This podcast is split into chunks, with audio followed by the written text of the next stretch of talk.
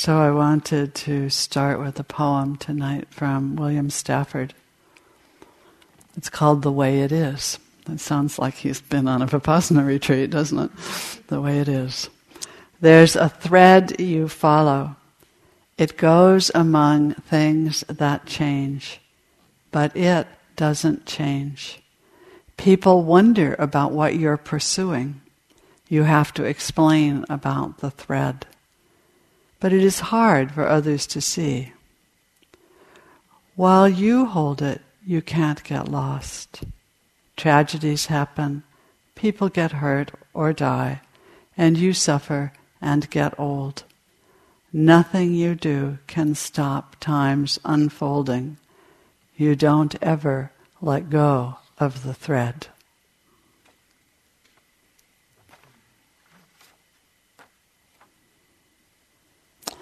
So there's a story in the suttas about a student who came to the Buddha much in the same way that you've been coming to us with your interviews in recent days. And the student has a question for the Buddha. He wants to know where a noble disciple, that's somebody who's a follower of the Buddha, can dwell once he has heard the teachings. And, you know, it reminds me so much of, especially today and yesterday for the interviews that I did do yesterday morning, you know, that question of, well, what next? You know, what happens after retreat? How do I carry this practice into my life? How can I live it?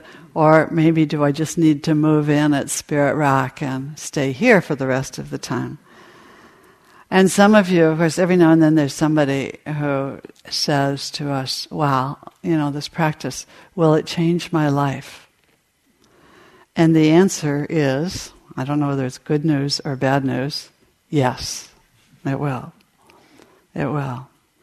So the Buddha, in his interview, being a kind and compassionate teacher, gives the student a teaching about where the mind can live, where the mind and heart can rest and be at home. And he describes places in the heart where the where we can live, as he said, evenly amidst an uneven generation, dwell unafflicted amongst an afflicted generation. So, you know, if you think back a week ago, maybe on your way here you were listening to NPR or something like that, or whenever you last looked at the news. Um, we certainly have an uneven generation, and we certainly have afflicted times. You know, the Buddha was right in tune with our fairly bumpy and often kind of sick culture and world. And in the midst of everything that's going on in the world, the economic I don't know what to call it, disaster, ups and downs, whatever, the political unrest and the wars that are everywhere, we often just yearn for some time of peace and rest. So the Buddha named six places, three of which are likely to be pretty familiar to you, and three of which may be a little bit surprising. So here are the six. The three familiar ones are the Buddha, the Dharma, and the Sangha. You probably could have guessed that. And then the second three are your own virtue, your own generosity, and then last of all, the devas. So, just to put a note in here about devas, in Buddhist cosmology, I actually printed out a definition. The heaven realms are blissful abodes whose present inhabitants are the devas who have gained rebirth there through their past meritorious actions. However, their devas, mm, they're still subject to sickness and aging and death, and ultimately they also get reborn. But they, they inhabit a pretty um, nice place, and it's considered to be an, an optimal rebirth if you believe in that stuff. So it's interesting, you know, this list makes sense a lot until you get to the devas and then you think, ah, what? So we'll talk about that in a minute. So, you know, no matter what you're going back to tomorrow, You know, whether you're going back to your old routine, or I know some of you are headed for a week of vacation in California, more than one of you actually. Uh, some of you are headed back to the same old job. Some of you are headed back to no job. Some of you are headed back to a new job. I've heard all of those. Um, a relationship that's either yummy and delicious or problematic or somewhere in between. You know, no matter what you're going back to, it really doesn't matter, does it? We still need places for the mind and the heart to rest. And we need to be able to access some of that steadiness and clarity that you found here on the retreat, you know, that where you can open the heart and and have some equanimity actually. Now, it's probably true that there's at least one person, maybe more than one, who's had the retreat from hell this week and you're really eager to get home, and you're not in the slightest interested in taking any of the mind states that visited you while you were here because they weren't very fun. Because there are retreats like that, I know that. I've had at least one. And so you might be really eager to leave. And that's okay, that's fine, it happens. Please come back and try again.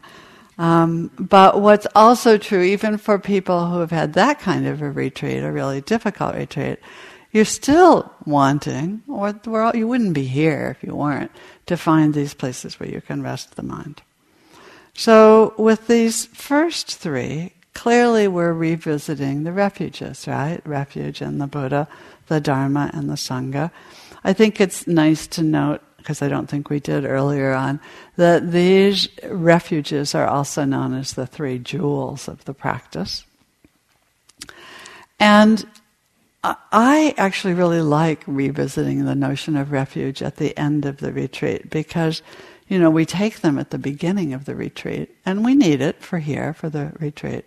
But if you thought you needed it for the retreat, you really need it for when we go home. And so we've, at all the retreats I teach, I've sort of begun insisting that we take refuge and take the precepts again at the end. You'll see that tomorrow. So when we rest in the Buddha, resting in the Buddha sounds lovely. I think there's even a book somewhere um, called Resting in the Lap of the Buddha or something like that. Yeah. So you can, yeah, Gavin Harrison. And so you can imagine, you know, resting in the Buddha, resting in the lap of that which is completely awake, you know fully enlightened, accomplished in knowledge and conduct, sublime, knower of the world, leader and teacher. These are all things that are said about the Buddha. So the other night, Bob talked about the story of the Buddha, you remember, about his early years and the prophecies around his birth and his awakening. And the thing that's always so amazing to me whenever I visit the story of the Buddha is that this guy lived 2,500 years ago. And we're still talking about him.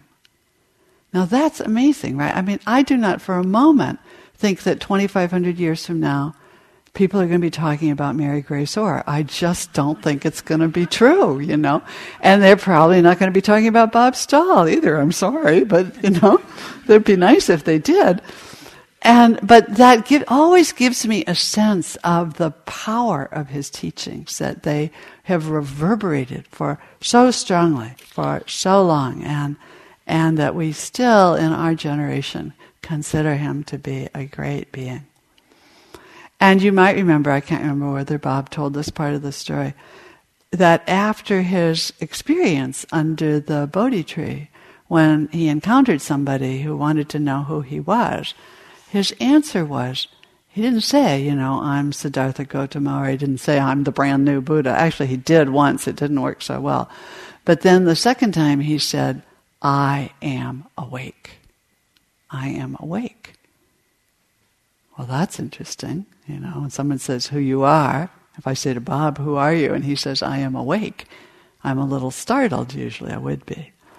So he was one of a very few, very rare occasion to have someone who's completely awake, living totally in the present moment, not caught by the stories that the heart and the mind produce.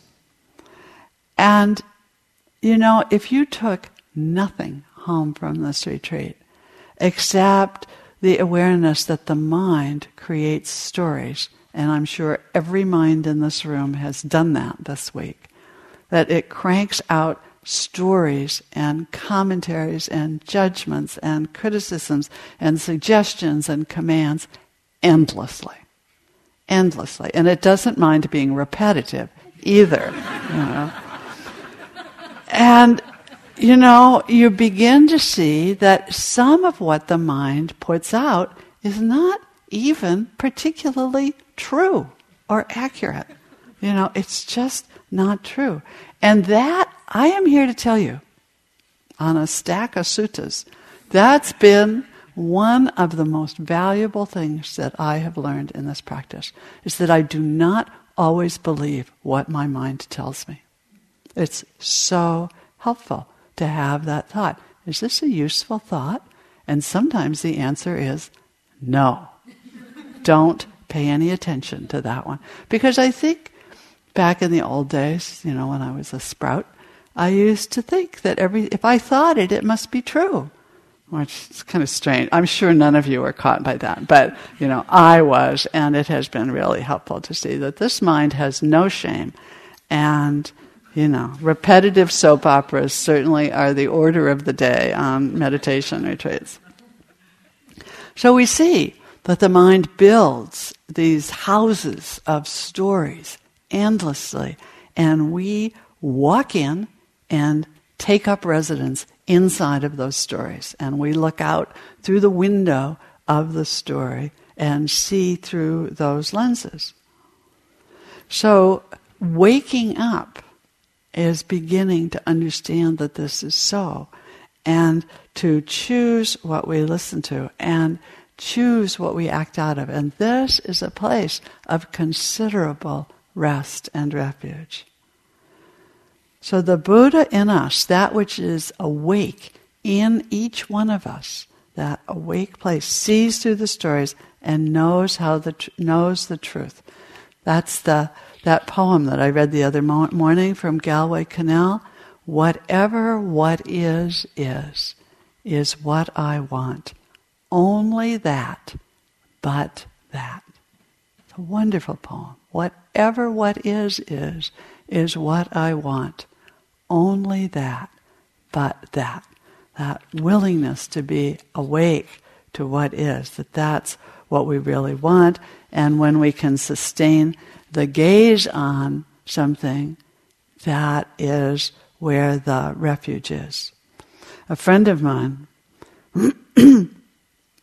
was a soldier in Vietnam, and he used to tell a wonderful story about a wonderful and horrible story about how he had gone out on a, a mission and um, they thought mm, they were going to have to, you know, attack someplace where there were Viet Cong. It turned out that they didn't. There was nothing that happened. And so as they came home, they were very, very happy and a little bit high and excited because it hadn't turned into any kind of a firefight, as they used to call them. He was the door gun, so he got to sit right in the doorway.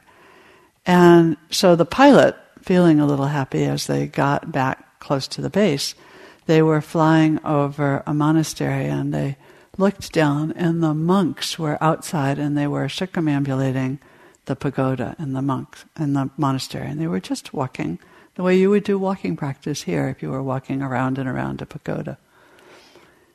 And this kid, because he undoubtedly was a kid, got kind of excited and thought it would be fun to buzz the monks on the, walking around the pagoda.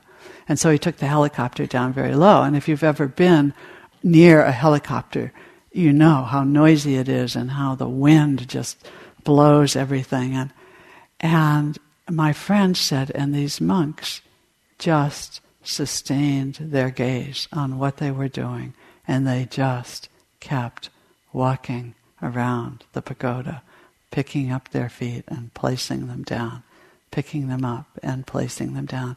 And my friend said, in that moment, I knew that they had something that I wanted. That steadiness of gaze, that willingness to keep as awake as possible in those kinds of situations. So when we go home, because all of us, you know, Bob and I don't, and Marcy don't get to stay here either tomorrow. Uh, we all pack up and go home and return to our lives. Our periods of formal practice, however often you do that, but we hope you will because it really helps, can be this resting place. Because a time of meditation in your day can be a time when we pause and get still and actually look at what is so. And often, you know, it's those times when we pause that sometimes things come to the surface that we've been kind of keeping back over here someplace, haven't wanted to look at, and they come up. And and so when we when we do that, when we decide, okay, this is a time that we're devoting to being awake to what is, the Buddha actually says that when we have that intention of awakening, then the, the mind can go straight to what is, not so much greed or aversion. So then we say, oh, this is the way, this is the way it is. You know, this is the way my boss is. This is the way my relationship is. I really do have a problem with food, alcohol, time, whatever it is that we have a problem with. You know, maybe it's just as simple as this is the way the weather is today. You know, yesterday it was hot, today it's a little bit chilly, and that it is the way it is, and just sort of relaxing into the isness of it instead of fighting it the way we do so much.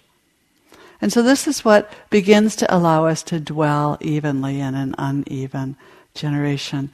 And it's the place, it's those pauses where we begin to see that there is the potential of freedom from suffering in every moment. Not freedom from pain, but freedom from suffering. It's also important to say it's, it's what allows us to relax. I was doing it myself just a few minutes ago. I was sitting here and thinking, during the sitting, and all of a sudden I thought, I am so happy to be here with all of these amazing. You are an amazing group of people, every one of you. And you know, and I'm teaching with amazing teachers, and we've had amazing managers and cooks, and the crickets were cricking, and the breeze was breezing, and it was just beyond delicious. And you know, if you don't stop how often do we stop to take in the yummy stuff? We don't. You know, you're cruising on down the highway as fast as we can. So it also allows us to be awake to that as well. So then the second place is resting in the Dharma. Resting in that which is true, the truth which is ultimate, the truth which is so ultimate it can't even be spoken. And so maybe you have some sense of this very ultimate truth. Most of us do, I think, that which lies even beyond our ability to express it, or sometimes I call it the mystery.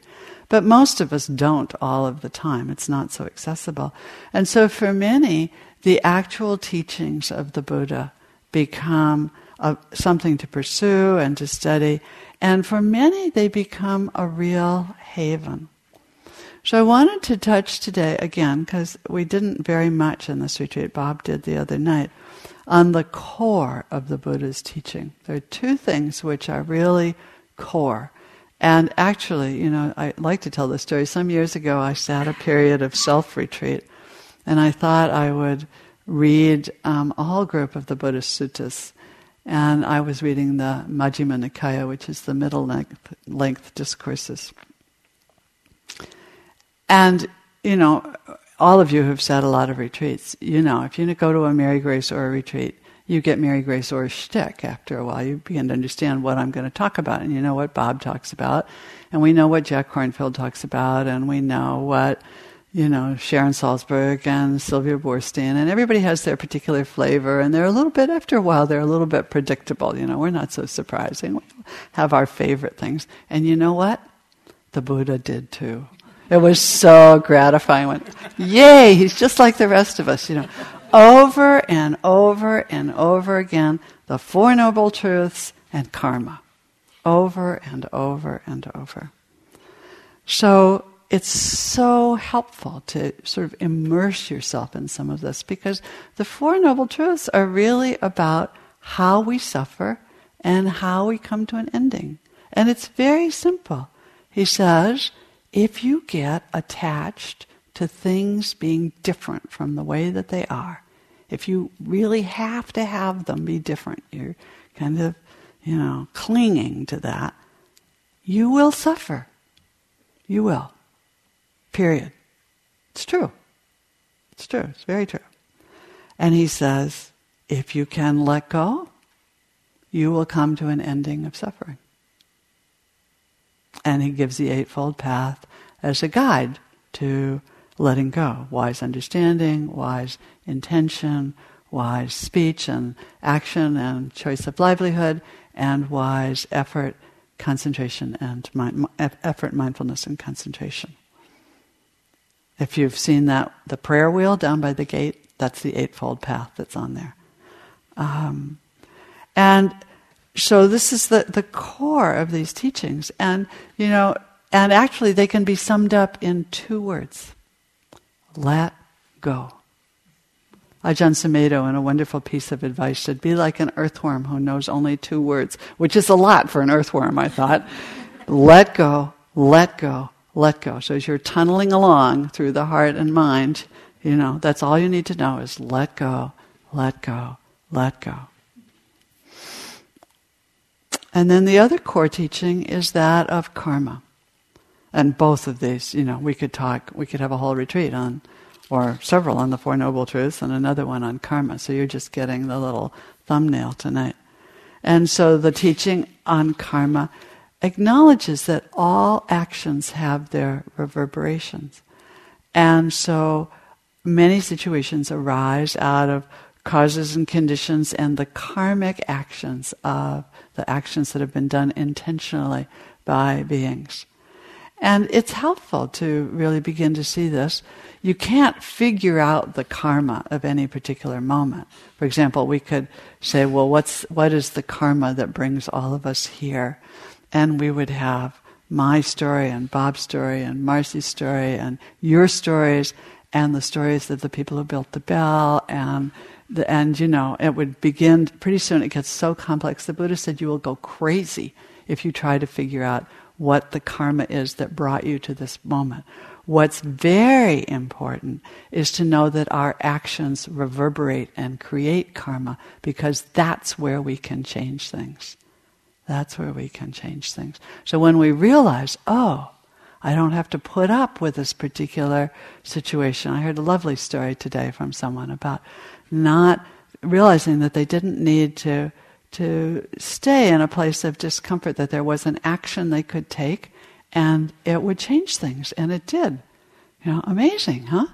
And and so it's very helpful to think and to think about how they reverberate. I've already talked about the Buddha. Think about Gandhi and Martin Luther King and Mother Teresa and you know all of these people who have done amazing things and then the, the reverberations go out and go out and go out.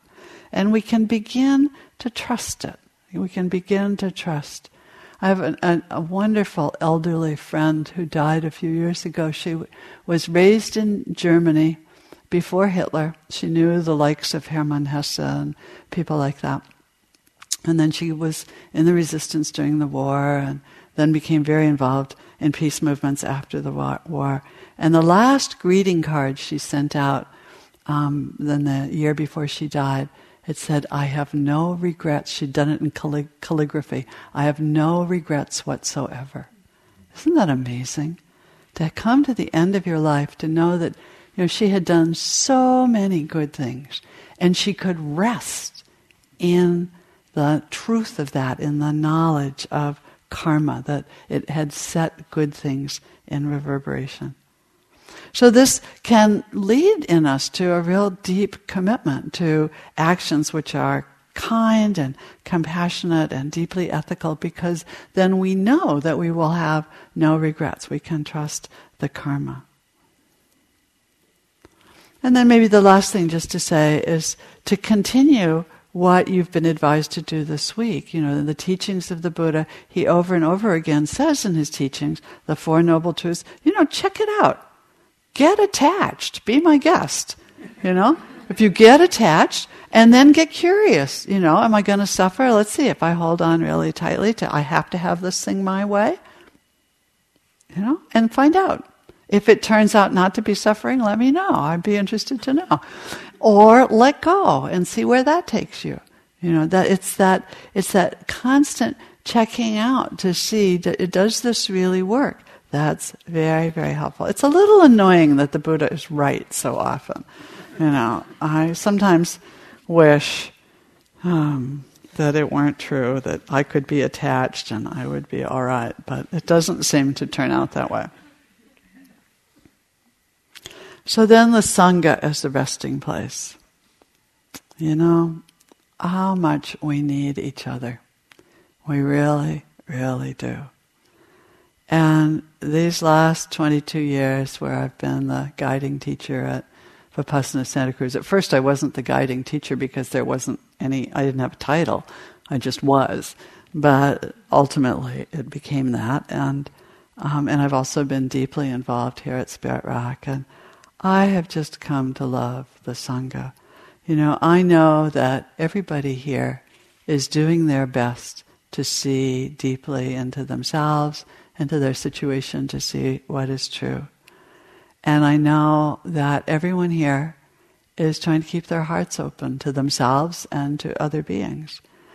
And I know that everyone here is keeping the precepts. I can put my wallet down and walk away from it, and it will be there when I come back, which is not true of too many places these days, you know? And I know that people are trying to speak wisely and well and carefully. And I am here to tell you, I have been to a gazillion meetings here at Spirit Rock and at Vipassana Santa Cruz. And that commitment to wise speech makes all the difference. And meetings actually are often fun, which a lot of meetings aren't. And it's very helpful how much better they go. And you know, every now and then someone will stop and go, oh, let me think about that. I don't know if it's wise speech or not. So it's very powerful to come together as a group. And I know some of you live in places where you can't do that, and I've, I've heard some, you know, that how hard that can be. And and there are ways of reaching out, you know, into other communities, and, and certainly the internet has changed a lot for people who live in remote places.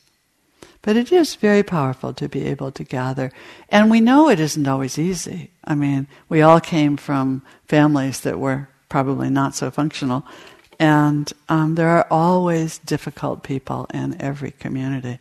But they are, of course, when they show up, our teachers. And I've always loved, you know, that wonderful story from Gurdjieff, you know, who was had a group of students, and there was one guy in the group who was just he was a pain in the tail. He was so difficult, and everybody just struggled and struggled and struggled. And then one day he decided he wasn't going to be there anymore. And then he showed up again, and it turned out that Gurdjieff went and got him and offered him money to come back into the group because he felt that his presence was so valuable for the other students to bump up again. So you know, maybe your teacher has paid that difficult person to be present in your life. Mm. So then we come to the next three your virtue, your generosity, and the devas. So, you know, I'll bet not too many of you think about how virtuous you are very often you know. And it's interesting to consider You know, we're not, we're not even supposed to talk about it. There's that sense of, well, if you're really careful ethically, you know, you don't talk about it too much. And sometimes it's even hard to remember.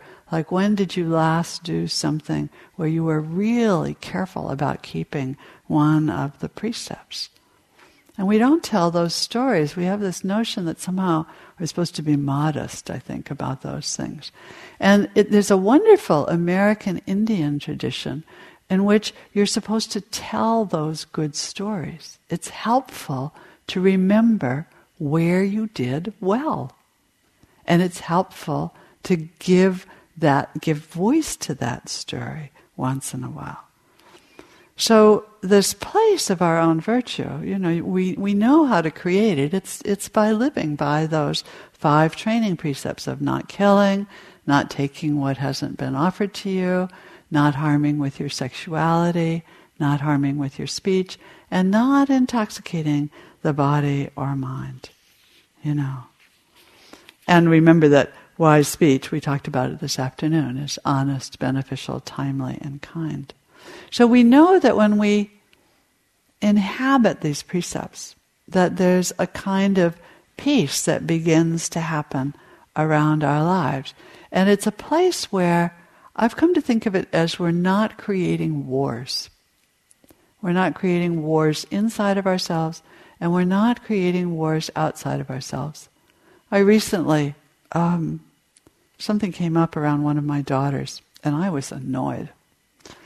And I think, well, I can even tell you, my older grandson is not coming to my birthday party because he has a football game. And he's only 11. So, you know, what is this? It's not like he's a pro ball player or anything. Surely grandma's birthday. And I was really irate and I was revving up to. And then my older daughter kind of sat me down and, over the phone and said, Mom, you know. And I began to realize I didn't have to create a war. I could create a war. I could. I could have made a scene.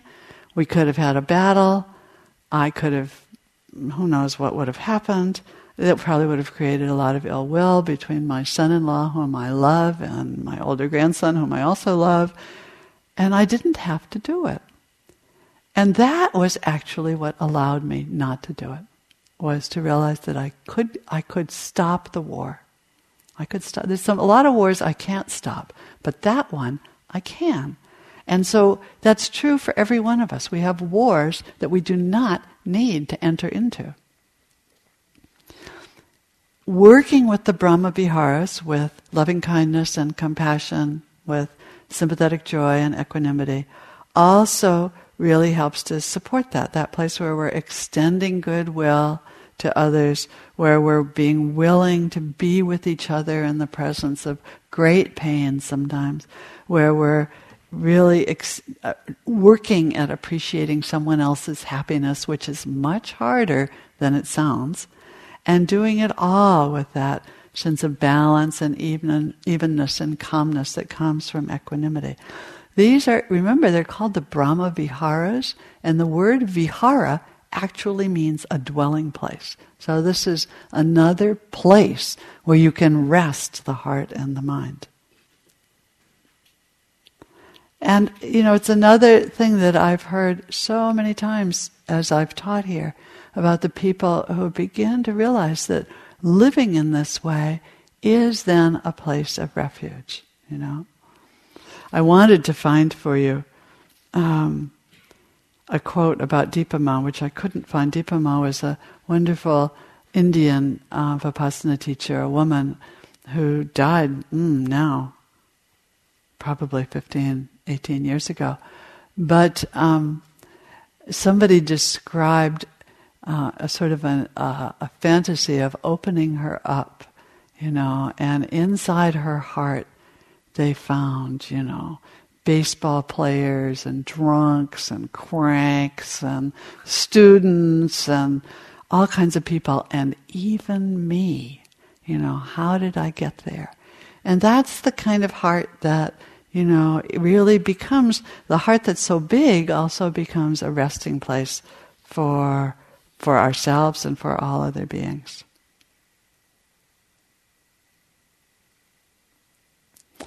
Deena Metzger says, there are those who are trying to set fire to the world. We are in danger. There is time only to work slowly. There is no time not to love. There is no time not to love.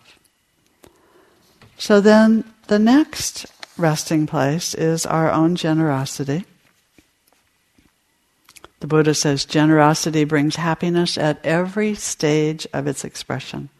We experience joy in forming the intention to be generous. We experience joy in the actual act of giving something. And we experience joy in remembering the fact that we have given.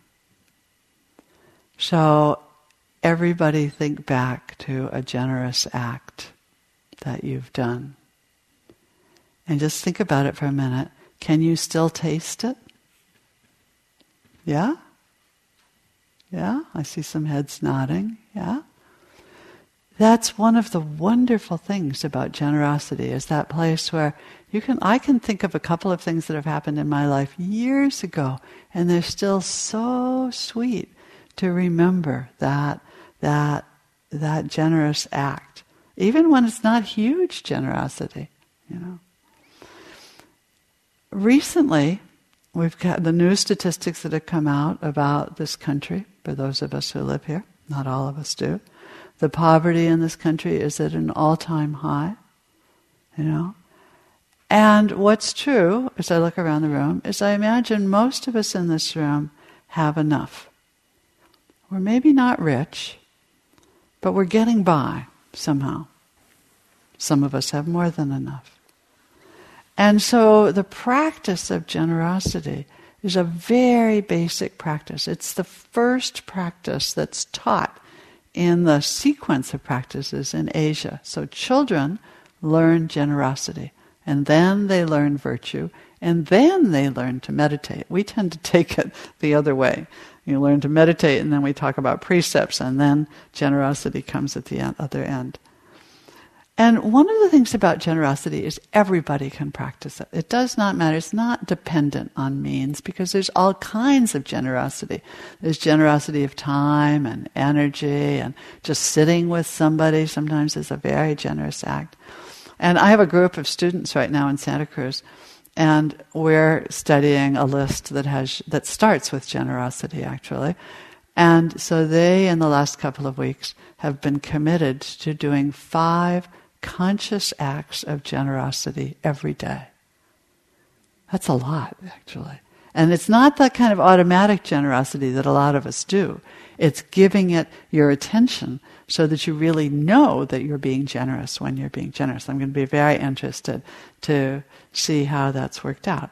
And of course, here, like we mentioned the other night, here at Spirit Rock, this is all the fruit of generosity. This building, this place, you know, pretty soon we're hoping that there's going to be some new buildings, and it's all comes out of great generosity of spirit. The same thing's true for our center in Santa Cruz. You know, we inhabit a, a, much more modest situation, but it still comes out of the generosity. And there's there's places all over the country, all over the world that are that way, that have are gifted from the open hearts of many, many people. So it's really important as you practice generosity, and you know, you've even talked earlier about the dana, you know, to really taste it, really enjoy it. I hope as you fill out all those forms, it sounded really complicated this afternoon, but you know, as you do all of that, you take time also to appreciate what it is that you're doing. So then, lastly, resting in the devas. This is my favorite part, actually. It's like, well, okay, devas, what are we going to do with that? We're Americans in the 21st century, really, you know. And how do we rest with this notion of heavenly beings? Because some of you undoubtedly really question their very existence. Although I'm sure there are some people, because there always are, who believe that they exist and have had experiences that they believe show that. And, you know, a few years ago, I was teaching in some Christian Buddhist situation. I was sort of interested in the notion of prayer, and I went to my friend Ajahn Amaro, who is a really wonderful monk, and I said, Bhante, I said, what do you think about prayer? And he said, Oh, do it. He said, There are just all kinds of beings out there who are happy to listen to you if you want to pray. So, you know, there you have it. All kinds of beings. So, but however you hold it, you know, the notion of devas isn't quite so concrete as your own virtue and your own generosity or your sangha and community at home or the stacks of teachings, you know, books of teachings that you've. So, what has occurred to me as I've hung out with this resting place is that the picture, the picture is very, very big. It is way bigger than what this puny four inches of gray matter can possibly take in. I actually am very happy that that's true. We don't know. You know, the, the beginning of this particular piece of the universe or this universe, we have some sense now was 14 billion years ago. I mean, that's a figure that the mind can't even wrap itself around, really. We now know, as I said the other night, that every molecule in our bodies comes out of supernovas of stars. That's what it takes to create heavy elements. And so that's what's spawned us, but we, who knows which one, probably a bunch of them. Um, and we certainly don't know when. We don't really know uh, how, what is it that life is, or why it is that it is, or how it is that it happens, you know, or how all of this comes together. One of my friends um, who's done some Zen practice, spent many, many years with a great koan. And a koan is one of those things, I think we mentioned it in here, where you you have this statement or question that doesn't make rational sense. So here's the koan. What is this? What is this? It's a fabulous. Try it. You know, go out tonight, look around, and really ask, what is this? What? Huh? Huh? What? What is this? And and you know, of course, you have to not know. So here's here's a poem. Here's a poem. It's a lovely poem. It takes it's a little bit long, but it's well worth. It's called "The Silence of the Stars." When Laurens van der Post one night in the Kalahari Desert told the Bushmen he couldn't hear the stars singing.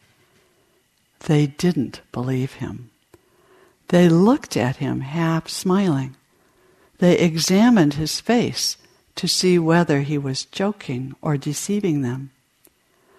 Then two of those small men who plant nothing, who have almost nothing to hunt, who live on almost nothing, and with no one but themselves, led him away from the crackling thorn scrub fire and stood with him under the night sky and listened. One of them whispered, Do you not hear them now? And van der Post listened, not wanting to disbelieve, but had to answer, No. They walked him slowly like a sick man to the small, dim circle of firelight and told him they were terribly sorry. And he felt even sorrier for himself and blamed his ancestors for their strange loss of hearing, which was his loss now. On some clear nights, when nearby houses have turned off their televisions, when traffic dwindles, when through streets are between sirens and the jets overhead are between crossings, and when the wind is hanging fire in the fir trees, and the long eared owl in the neighboring grove between calls is regarding his own darkness.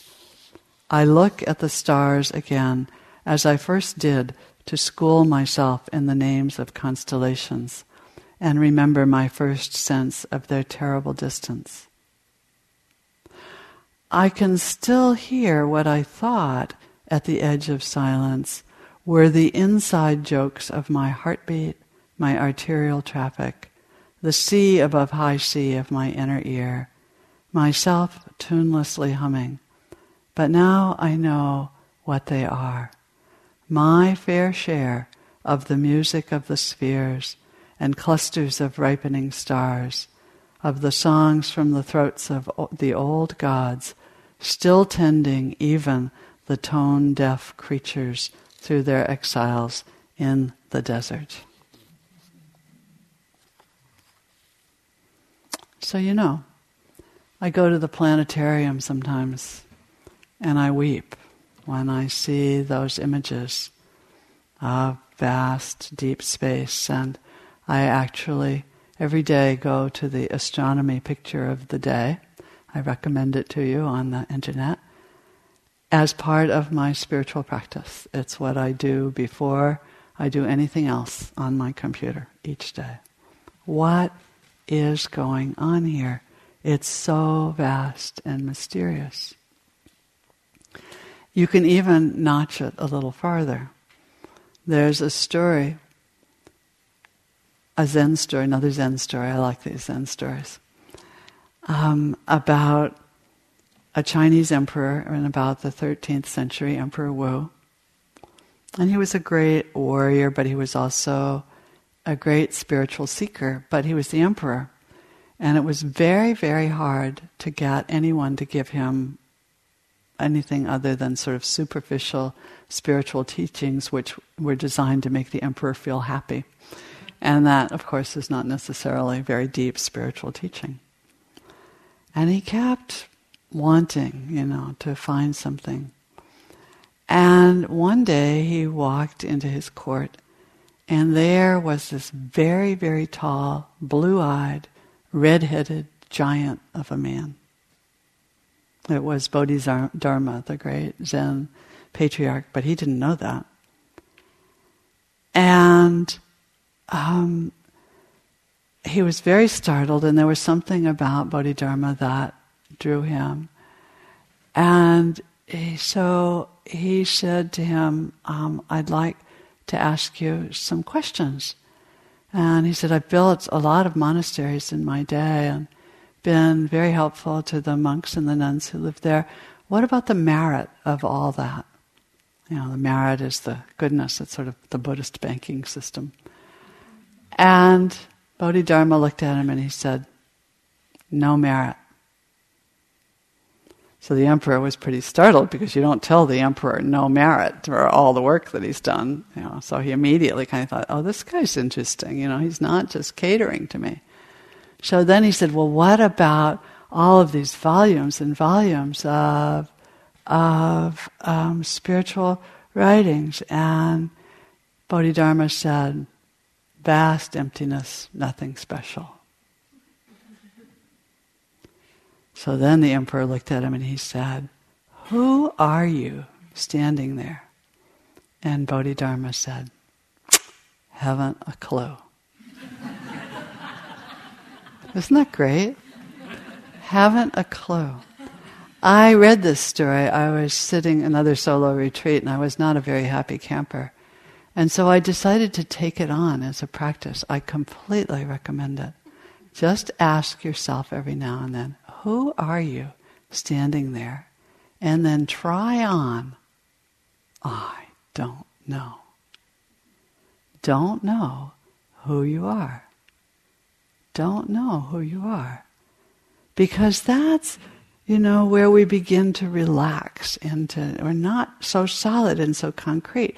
We can relax into being an infinitesimal speck in this huge, huge, vast picture or we can, you know, relax into the, just the truth of our of of the fact that there seems to be awareness and consciousness. What is that?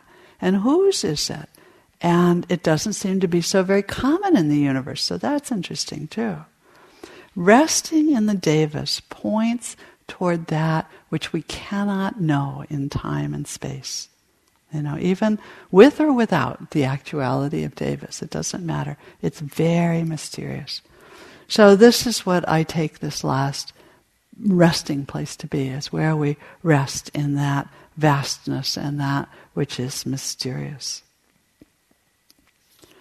So these six resting places are where we can find again what we have learned on this retreat and where we can continue to deepen that learning, where the insights will continue to open. The three refuges, the Buddha, the Dharma, the Sangha, the place of generosity and virtue, and this vast place of the mystery of our being. All of these help to support us so that we're not possessed by greed and hatred and delusion. And we will find moments of true freedom from suffering. We simply must practice. It's the practice of attention and love that leads us to these resting places. So, one last poem. This is from a woman whose name is Rebecca Baggett, and it's called Testimony for My Daughters. I want to tell you that the world is still beautiful. I tell you that despite children raped on city streets, shot down in schoolrooms, despite the slow poison seeping from old and hidden sins into our air, soil, water, despite the thinning film that encloses our aching world, despite my own terror and despair. I want you to know that spring is no small thing, that the tender grasses curling like a baby's fine hairs around your fingers are a recurring miracle. I want to tell you that the river rocks shine like God that the crisp voices of the orange and gold October leaves are laughing at death. I want to remind you to look beneath the grass, to note the fragile hieroglyphs of ant, snail, beetle. I want you to understand that you are no more and no more and no less necessary than the brown recluse the ruby throated hummingbird, the humpback whale, the profligate mimosa. I want to say, like Neruda, that I am waiting for a great and common tenderness, that I still believe we are capable of attention, that anyone who notices the world must want to save it.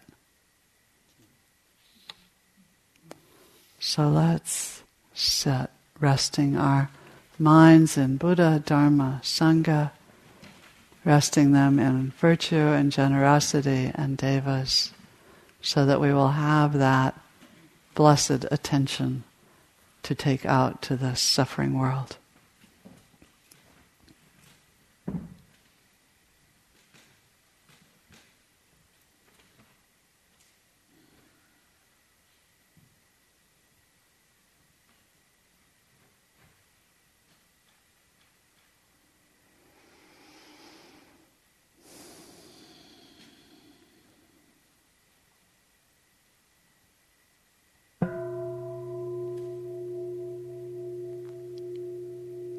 So thank you very much for listening, and please enjoy your walking.